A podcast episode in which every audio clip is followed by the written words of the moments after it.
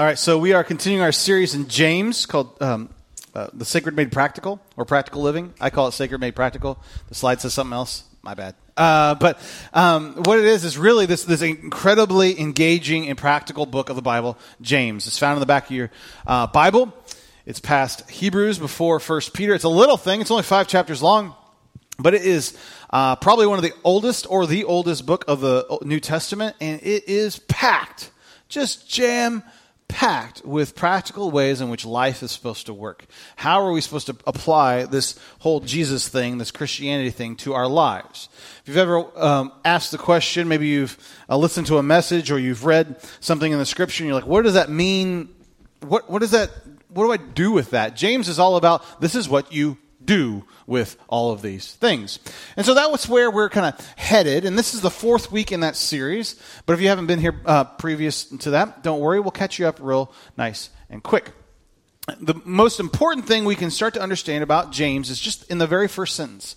And I don't know about you, but I skip the first sentence a lot of times in these little books in the back of the Bible because they just say, hey, so and so writing to so and so to so and so. And I'm like, okay, give me the meat. I'm going to skip down a couple verses. Uh, let's let's get going. Except in that first verse, it says James, a bondservant of God and of Jesus Christ, and everything else read in James, everything else interpreted from the book of James from then on out should be interpreted from that word bond servant. Bond servant. And if you've been here all four weeks, you're like, man, he is really hitting that hard. Yes, and I will continue so because we're only in the 13th verse and we got like four and a half more chapters left to go. Uh, because it's that important, this idea of the bondservant. What is a bondservant? Well, it's kind of like a slave and it's kind of like a servant. So it's bondservant. But it, it's this choice that someone had to make to say, you know what, I my past is I owe too much money. I did too many stupid things. I, this is the only way I can provide a hope and a future for my kids. I, I'm going to sell myself to someone else, and they will become my master. So it's this indentured servant type uh, uh, attitude, but they're completely, totally sold to them. Everything about them sold to them. And so James is using this, this imagery of this bond servant. I am totally, I've, my past has been sold. Everything about me has been sold. Uh, all my, all the, the, the debts that I've had have been bought. I am a bond servant of God and of Jesus Christ. Does this make sense? Okay, so everything has to be viewed through that. And once we start to view James through that lens, things start to get a lot clearer. Right? It's kind of like going to, uh, the eye doctor and they do it like one and then two and then one and you're like no no no no no no no no I can't see anything. And I have I don't need my glasses. I just get really really really bad headaches. I start I go like this but I can it doesn't help. I don't know why people do that. But um, maybe maybe you never squinted like that but that's okay. Um, we the one and the two and you're like oh don't give me that. What is that? I don't that's not my prescription at all and sometimes we, we view in the scripture that way. We're viewing it through the wrong lens, and we're viewing it through maybe our own present circumstances, through our anger issues, through through all kinds of stuff that that we're, we're we kind of get the wrong thing out of the scriptures. Like whoa, whoa, whoa, whoa, whoa, whoa, whoa, whoa, whoa. The right lens for James, as we look through it, is how is this how is this teaching me how to be be the best servant of God I possibly can be? And so everything else is, is from that. With this attitude of if you're if he's writing these these Jewish Christians all over the Roman Empire and saying, if this is who you're going to be, you need to remember you need to have the attitude of a bondservant. And this has been very practical for most of them because 40% of the Roman Empire uh, at this time, working age adults, would have been uh, slaves in some fashion. So everyone would have known a slave. Everyone would have uh, maybe you know, been a slave. Slavery, or not slavery, Christianity in slavery grew like a wildfire. Why? Because of what James goes on to say about, about this idea of, of hope and of joy. He, he calls it this, this chara, which is this joy. Consider it pure joy, my brothers and sisters, when you go through stuff consider it joy. And and I don't know about you, I look at I look at that and go, uh, I'm not happy about this stuff happening. That's right. But this idea of joy is instead remembering the victory that my master has had. Remember the victory. No matter what you're going through, no matter who's sick, no matter what's uh, been happened, no matter what's happened to your job, no matter what's going on with your kids, no matter all those things, remember the victory that God has had. Does that put it in proper perspective for you?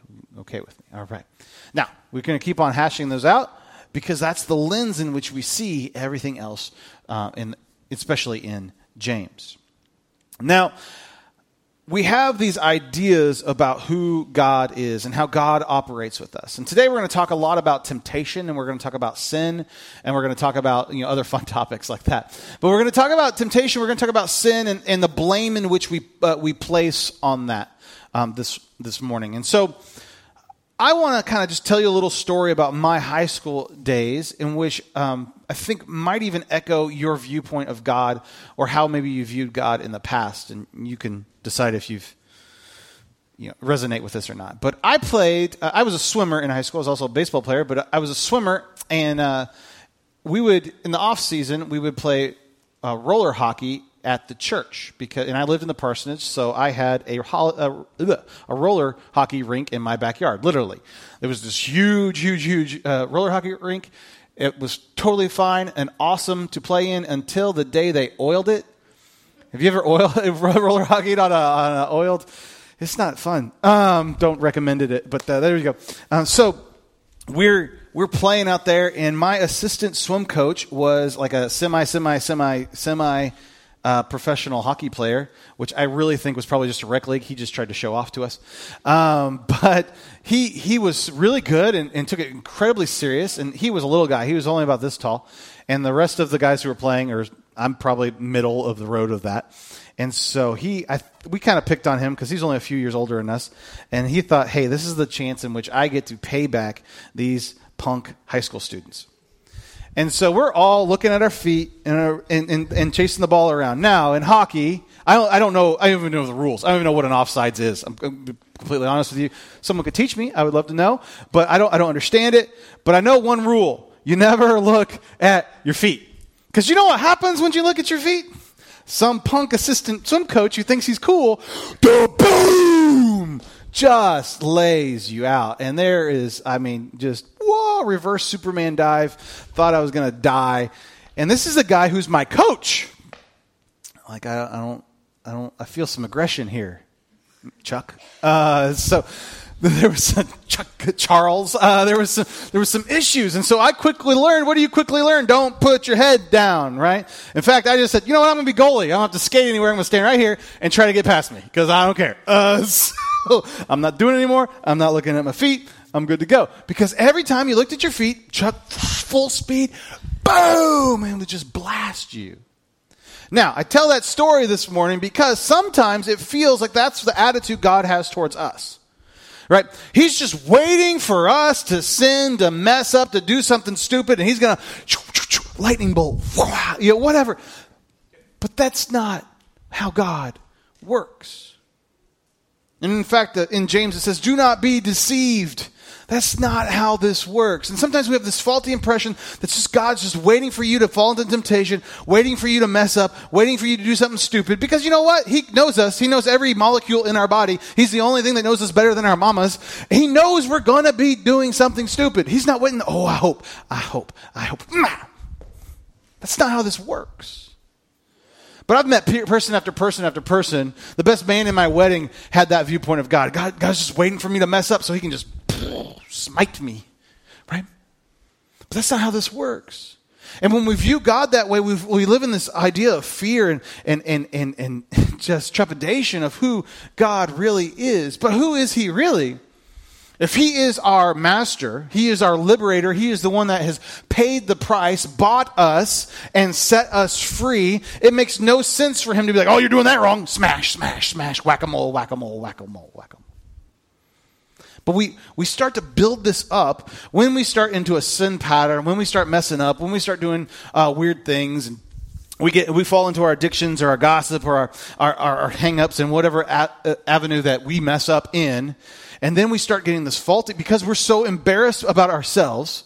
We start, well, if I'm not even liking myself, then God really must not like me, and He's waiting to throw a lightning bolt at me. You see how we get it twisted in our brains and get it all messed up? So we're really today going to try to figure out what is then the attitude of God towards us. How do we have an attitude um, that's appropriate in that? And so how do we how do we apply this scripture to really maybe have the, a better viewpoint of God and uh, see how this is supposed to be working. If you've ever struggled with the question, why is this happening to me? Why are you doing this to me, God? If you've struggled with getting sidetracked with sin and trying to figure out why this continues to happen, hopefully today we'll speak into that.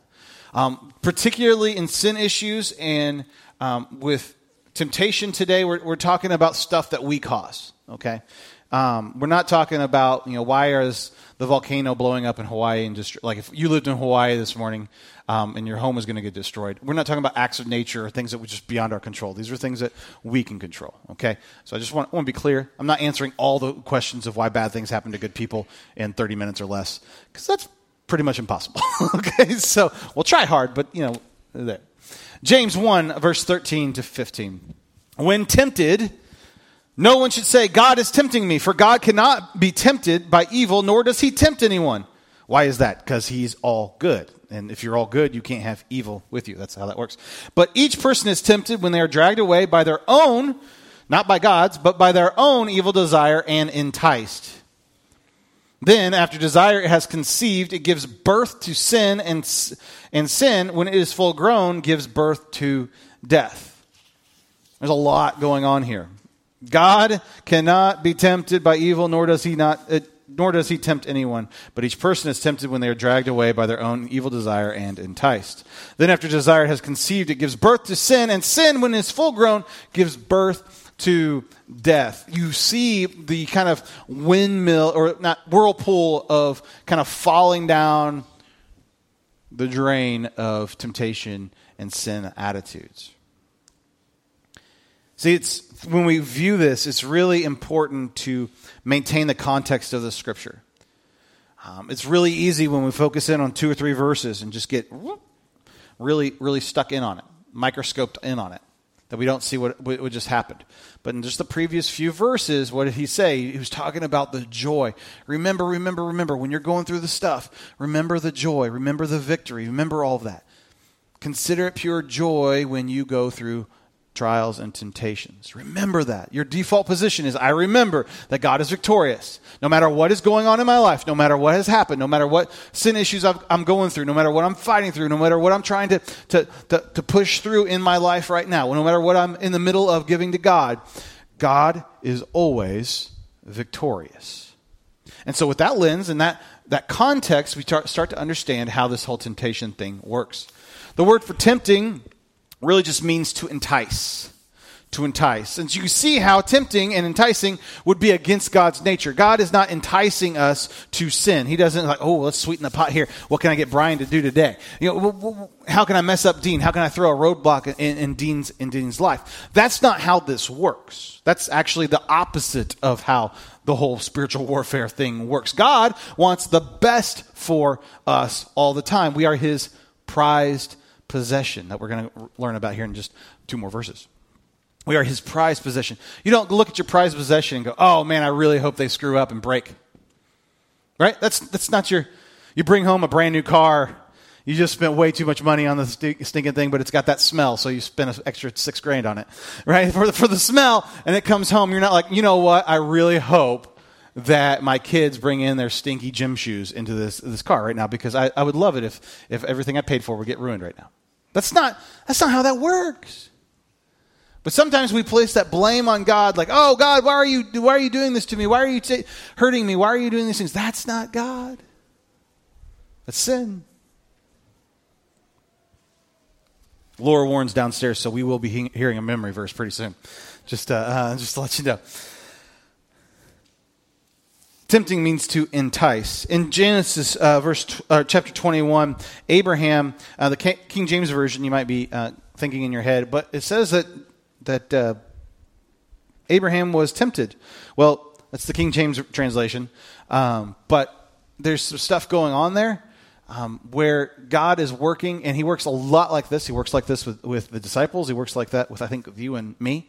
It's these um, kind of growth checks it's these tests in which, when we pass, we reach a different level of maturity.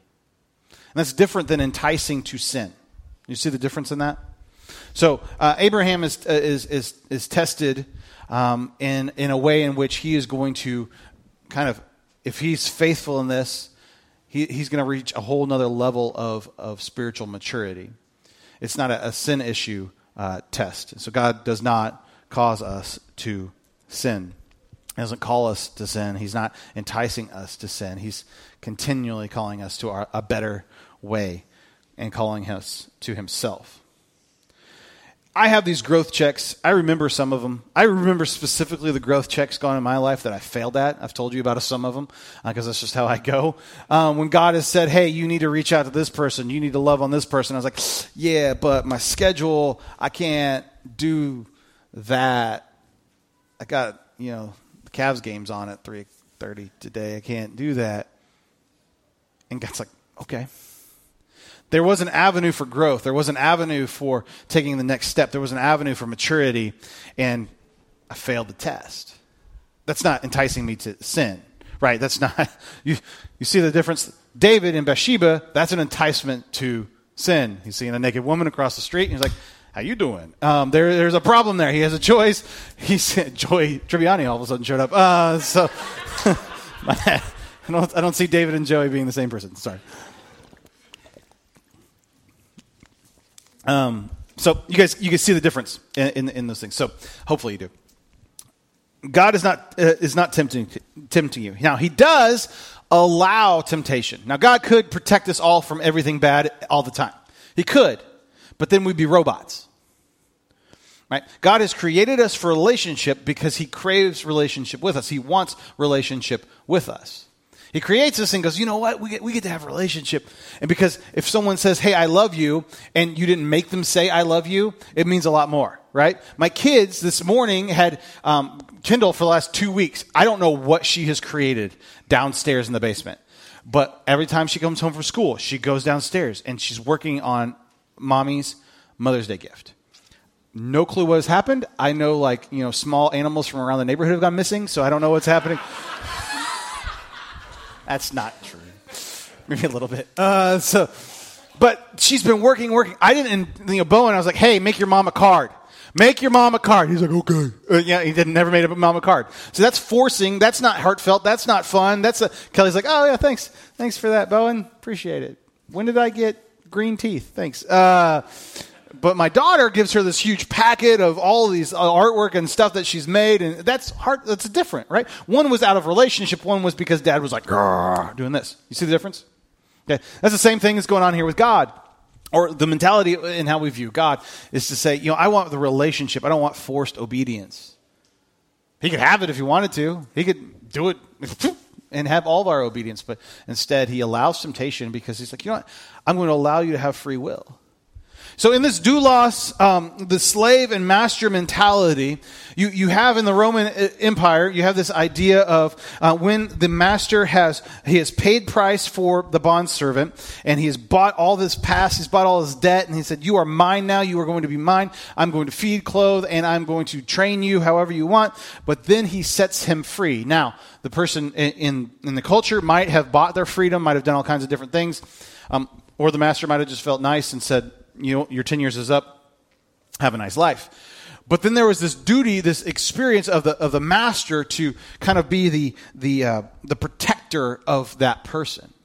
And so the political connections, the, the marketplace connections would always be really strong tied there. And, and now you are mine, you are set free but now there's this wonderful relationship. And so this is the relationship that we have going on between us and God that He has paid the price for our stuff, for our past, for our sin, for all the junk in our, our past.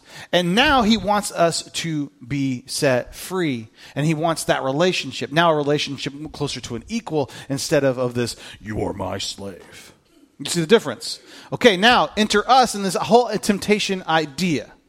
The temptation idea is now that I have been set free from God and uh, he has, He's bought my, uh, my past and all the junk, now I am looking at that slave master over there and going, hmm, you know, their slaves look like they're taken care of.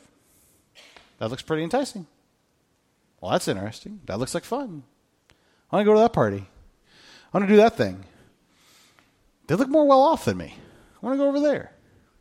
I want to do that thing. That's temptation where we have a master who has bought our, our, past and set us free and is our protector and is for us, and yet temptation for sin is, you know, what, that, looks, that looks good over there. Um, check it out. That's, that's what is happening with sin. Does that make sense? Maybe you've never heard of sin that way before, but that's, that's what it is. Um, he goes on here to talk about uh, this, this temptation gives away, or lust, which would be the temptation, uh, gives way to sin. Now, there's two different um, words used. Well, there might be more, but there's two we're talking about today uh, used for sin. The first one is the traditional one that you hear uh, me talk about all the time. It's an archer term of missing the mark, of missing the mark. So if I sin, um, I, I, just I missed the the. I think of Robin Hood in my head. That's what goes on for me. I missed the mark. I hit you know some bystander with an arrow, and I missed I missed the mark. And so that's the, the the the introduction to sin. I would call it maybe like a snowball sin. Now all sin sin sin's bad. I want to be clear about that. But snowball sins are like you know what's it going to hurt if I just skim a little bit on the top this time? What's it going to hurt if I look at this thing online? this time? What's it going to hurt when I do connect myself this way this time? And, but then next time it's easier, and the next time it's easier, and the next time it's easier, and then we snowballed into a whole kind of this is what's going on, right? Temptation gives way to lust. Lust gives way to sin, which is the second word of sin that we're talking about, which is actually the religious word for unbelief. Because if I keep on choosing a different way, I've chosen a different master. Now I've said, you know what? I'm not aligning, aligning myself with the master who bought and paid for my stuff, who set me free. I'm now choosing a different master. And that the master might be, you know, an addiction. Uh, it may be lust. It may be adultery. It may be gossip. It may be, uh, you know, greed. I, I don't know what, whatever your stuff that you struggle with is. It's that I'm going and aligning there, and that's the problem. But he says that failure leads to what? To death. He's up front with it. When you start choosing a different master than the God who loves you and wants the best for you, you are choosing a road to death. You hear that? See, this is, we talk about, you know, we, we think about, oh, this is not going to hurt that much. That's not going to hurt this much. I'll be okay. But then all of a sudden, it's like me with donut holes, man right? Can you eat one donut hole? The only way you can eat one donut hole is if there's only one donut hole. it's, just, it's the same thing. All right, sorry. Sin is a choice to walk away from the one who paid the price for us and set us free. Sin is a choice to walk away from the one who paid the price for us and set us free. Remember the doulos, bondservant, master lord relationship.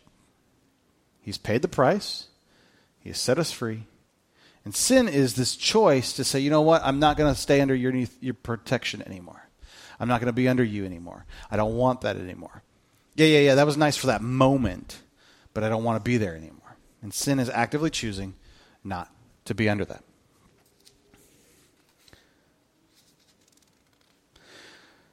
It makes it, so going back to my um, my hockey playing coach Chuck, it makes no sense for God to want to operate the way in which just to blow you up, to throw a thunderbolt at you, to to make your life miserable. It doesn't make any sense, right? Because if he's our protector and if he's the one who has paid the price to set us free, why would he not want good things for us? This is akin to me looking at Bowen and saying, Bowen, go clean your room, and hoping that he would light, his, light the house on fire right? Which is entirely possible, but uh, you but that's what it doesn't make any sense. Like, no, this is my house. I've I've provided this for you. I don't want you to mess it up. But if we're having the stuck in this faulty thinking that God wants us to sin all the time, or He's looking for us to to throw lightning bolts at us, we're we're stuck in like, oh, basically, I want you to destroy the house in which I've built for you. That's it's not how this works. We've got to get away from that. I've heard too many times God's doing this to me. God's I don't know how much I can take more I can take from, from God. I've heard that. I've heard that too many times. Now that's you're close, but we have the blame on the wrong spot. Sometimes the only person we really have to blame is ourselves. We got ourselves in this position. We did the stupid stuff. We participated in it. We had a choice to operate under God's uh, plan for our lives, or to say, you know what, I'm going to go over there. I'm going to do that thing. That that sometimes is us. Sometimes we were tempted by Satan himself. We were in spiritual warfare and we were, we were being tempted to make stupid choices. But I know as, as strong as those things can be, and as hard as those things can be, we are also under a God who loves us and cares for us and has a plan for us, who would stop at nothing to pay a, the most extraordinary price of the death of his son for you and for me. When we choose sin, we, we choose to say, you know what, your payment for my past wasn't good enough. And I, I don't really want that anymore. And I've fallen into that. Like, I, there's times in my life where I've been broken and hurt, and, and I'm like, oh, man, I really need God right now. But then things start going pretty well, and I'm like, you know, everything else looks pretty, pretty okay now. I forget the victory, I've forgotten the joy.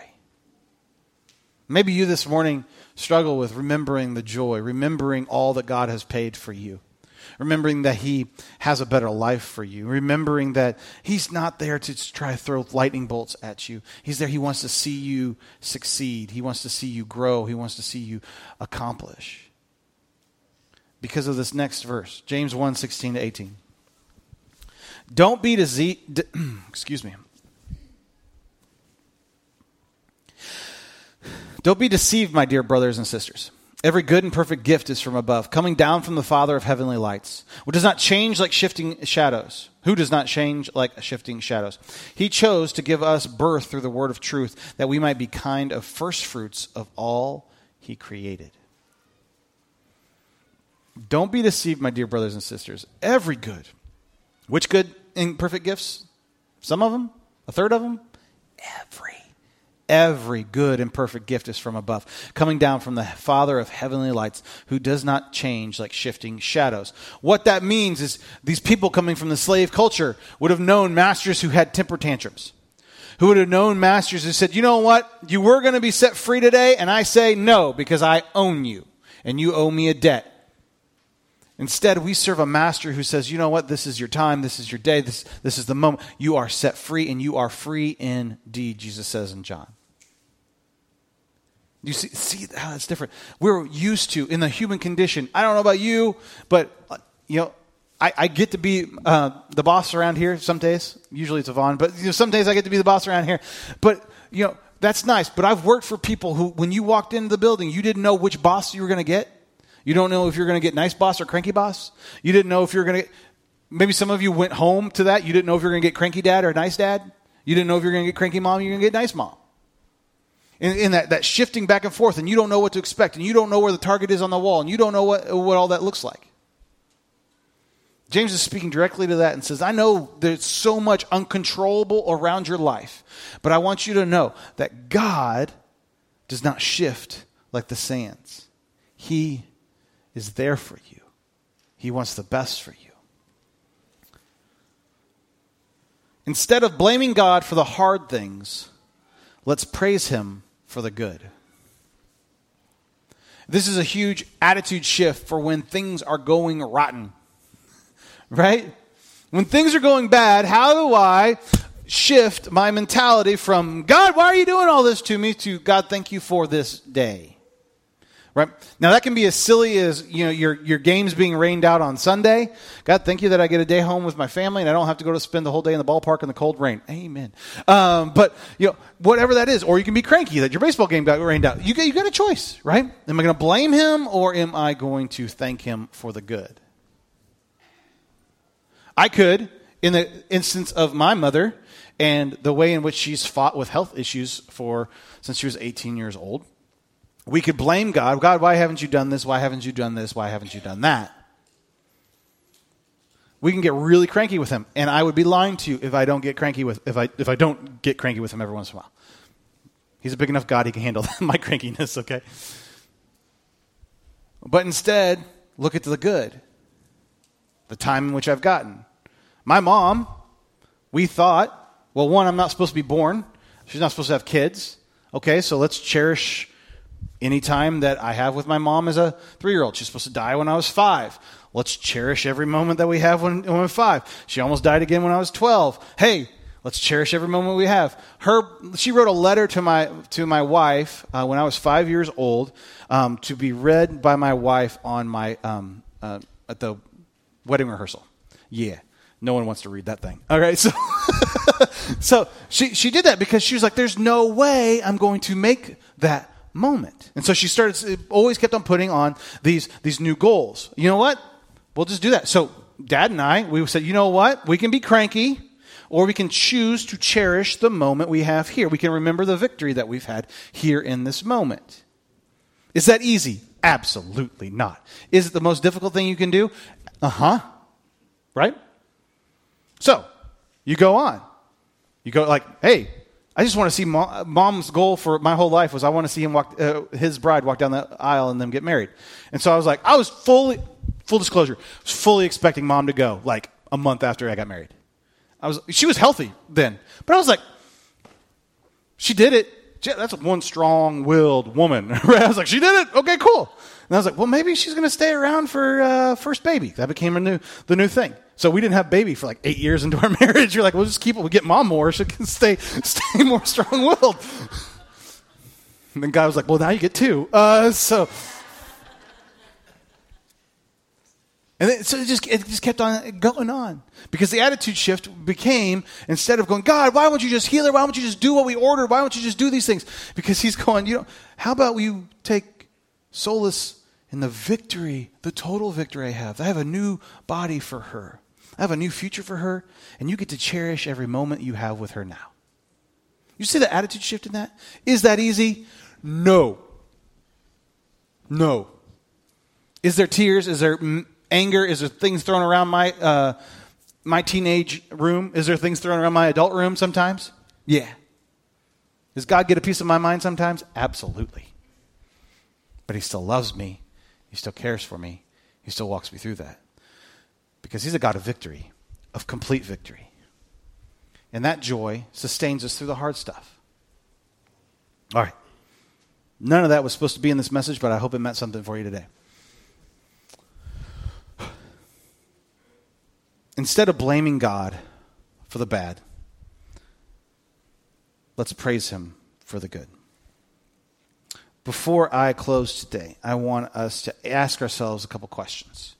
I'm going to try to start incorporating this as the kind of application questions for us uh, through this series. But the first is this What temptation are you facing right now? What temptation are you facing right now? Maybe you need to journal that. Uh, maybe you need to think about it. Maybe you need to just kind of process that. What's actually a temptation that you are facing right now? What are you struggling with? The second question that I have you ask yourself is How has God been faithful to you and your family? And this is a question maybe you can ask at the lunch, at the lunch table today. How, is, how has God been faithful to us? How has been faithful to me? And then finally, how can a, you help a neighbor face the issues they're facing right now? How can you help a neighbor face the issues they're facing right now? As we work through this, because our faith, if we just only keep it to ourselves and to the people that we like, um, it doesn't it starts to break down. This is a outgoing faith. How can you help a neighbor face the issues they're facing right now? That requires you actually know your neighbor, by the way, which is really hard sometimes. All right, Let's pray. Band, come on up. God, thank you so much for today, and thank you for this moment and this time and this uh, opportunity to hear about you. God, I know there's people in this room right now that are struggling with the idea of God, that they feel you are beating them down. And Lord, right now, I just, I just pray that you would knock on their hearts to release them of that, that pain. That some of that stuff is just nature. Some of that stuff is just bad timing. Some of that stuff is, is Satan attacking them. But it's not you. You have victory for them. You have set them free. You have paid a price for them. You want the best for them. God, this moment, as we think about Mother's Day, let's not um, wallow in the pain, but instead rejoice in the victories. Lord, we love you and we praise your name. Amen.